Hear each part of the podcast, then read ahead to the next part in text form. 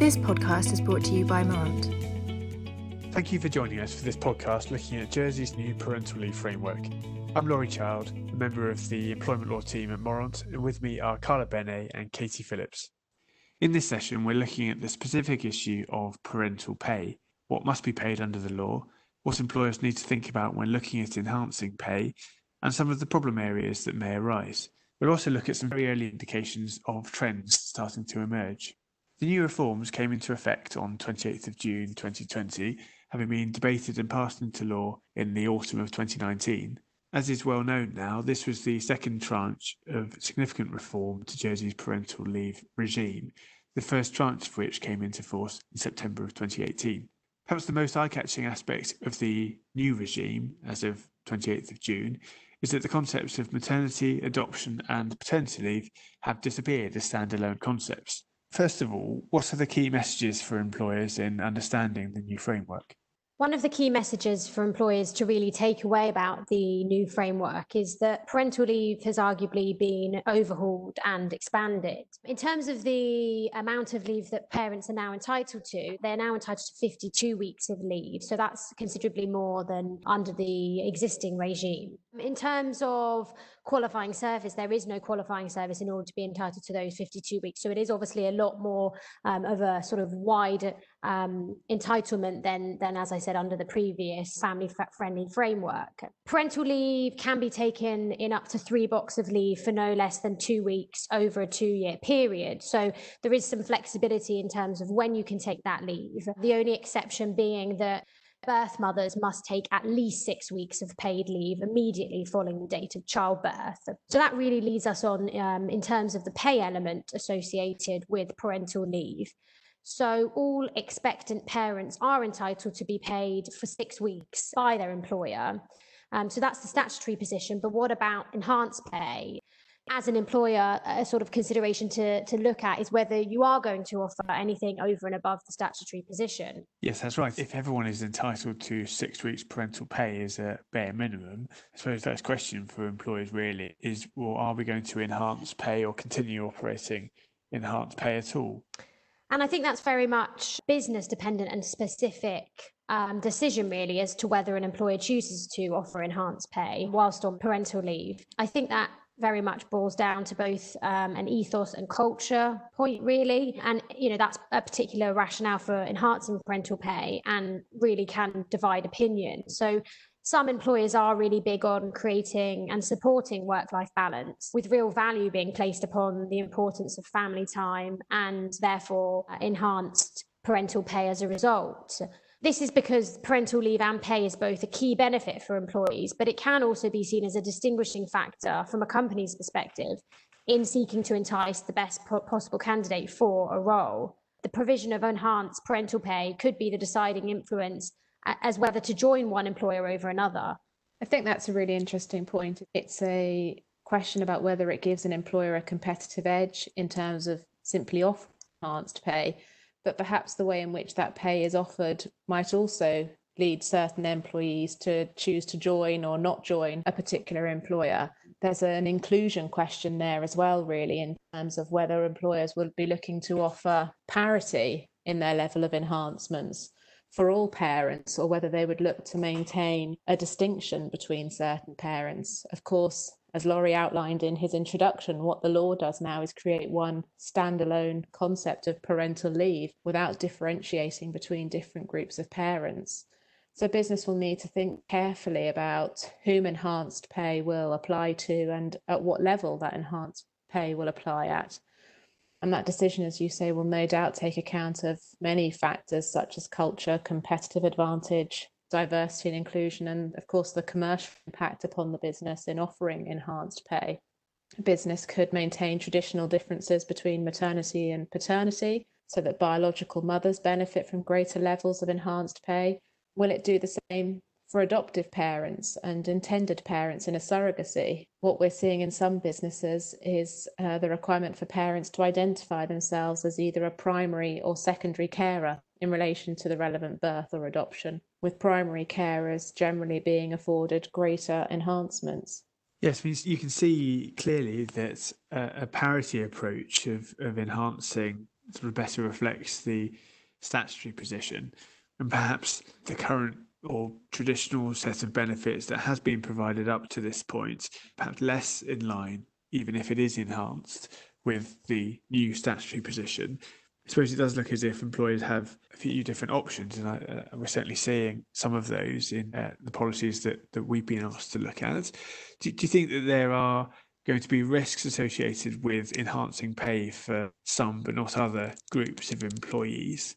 Think there are going to be risks, and I think those risks fall into a couple of different categories, really. You've got mere practical risks in terms of handling different policies and procedures and staff understanding which particular policy applies to them. You've got cultural questions for your organization and the impact that those differences in treatment may have and what that means for your organization. But of course, there's also legal risks that are associated uh, with providing different levels of enhancement. So, when providing those different levels, the primary legal risk really is whether an imbalance between pay enhancements will give rise to sex discrimination claims, particularly from male employees who are taking partner or secondary carer leave. And this is a risk which is entirely within the business's control, as it is the one determining its approach to enhancement of rights. The issue has come before the courts in the UK, but with limited success for the male employees. But the position in Jersey is not yet clear and would not necessarily be influenced by the same approach that has underpinned the UK position. The risk of discrimination could arise in relation to both direct claims and indirect discrimination claims. So, a direct discrimination claim from a male employee to complain that by enhancing a biological mother entitlement significantly beyond paid partner leave, the business is treating him less favourably, despite being in materially the same circumstances. And new legislation in Jersey does contain a particular provision, which means that a man will be unable to rely on special treatment which is afforded to a woman in connection with pregnancy or childbirth for these purposes. And so a direct discrimination brought on this basis should fail However, the position in relation to a direct claim in relation to, for example, a difference in treatment between two adopting parents is different, as the law does not provide any such exemption. So the business would need to argue that a male adopter and a female adopter are not in materially comparable circumstances. So, in other words, the correct comparator would be a female employee who is likewise taking the partner or secondary carer leave as I mentioned, though, there might also be some risk of an indirect sex discrimination claim. In that scenario, a male partner might complain that the pool of partners in Jersey taking partner leave is statistically more likely to be male and therefore more likely to be adversely affected by non enhanced partner pay. That type of complaint might be capable of being objectively justified as a proportionate means of achieving a legitimate aim. However, this would need to be supported by appropriate evidence of the business's legitimate aim and the proportionality of its chosen approach. The degree of risk in this area may be even greater when comparing entitlements upon adoption, because there is less of a clear reason why special treatment should be afforded to a primary adoptive carer over and above a partner and the same argument also rings true in relation to intended parents in a surrogacy. No doubt these are issues which at some stage will be the subject of litigation and perhaps test cases in Jersey. I think that sounds like it will provide degree of clarity to employers in, in years to come. Uh, it'll also be fascinating to see how this develops. Is it too early to be identifying some trends? I think I mentioned that at the start of this session as to how employers are tackling these issues. I think it's fair to say that we've we've seen a real mixed bag as to what employers are offering um, employees by way of enhanced parental pay at the moment, and you know that really comes with the benefit of being able to design a framework that works for a particular business.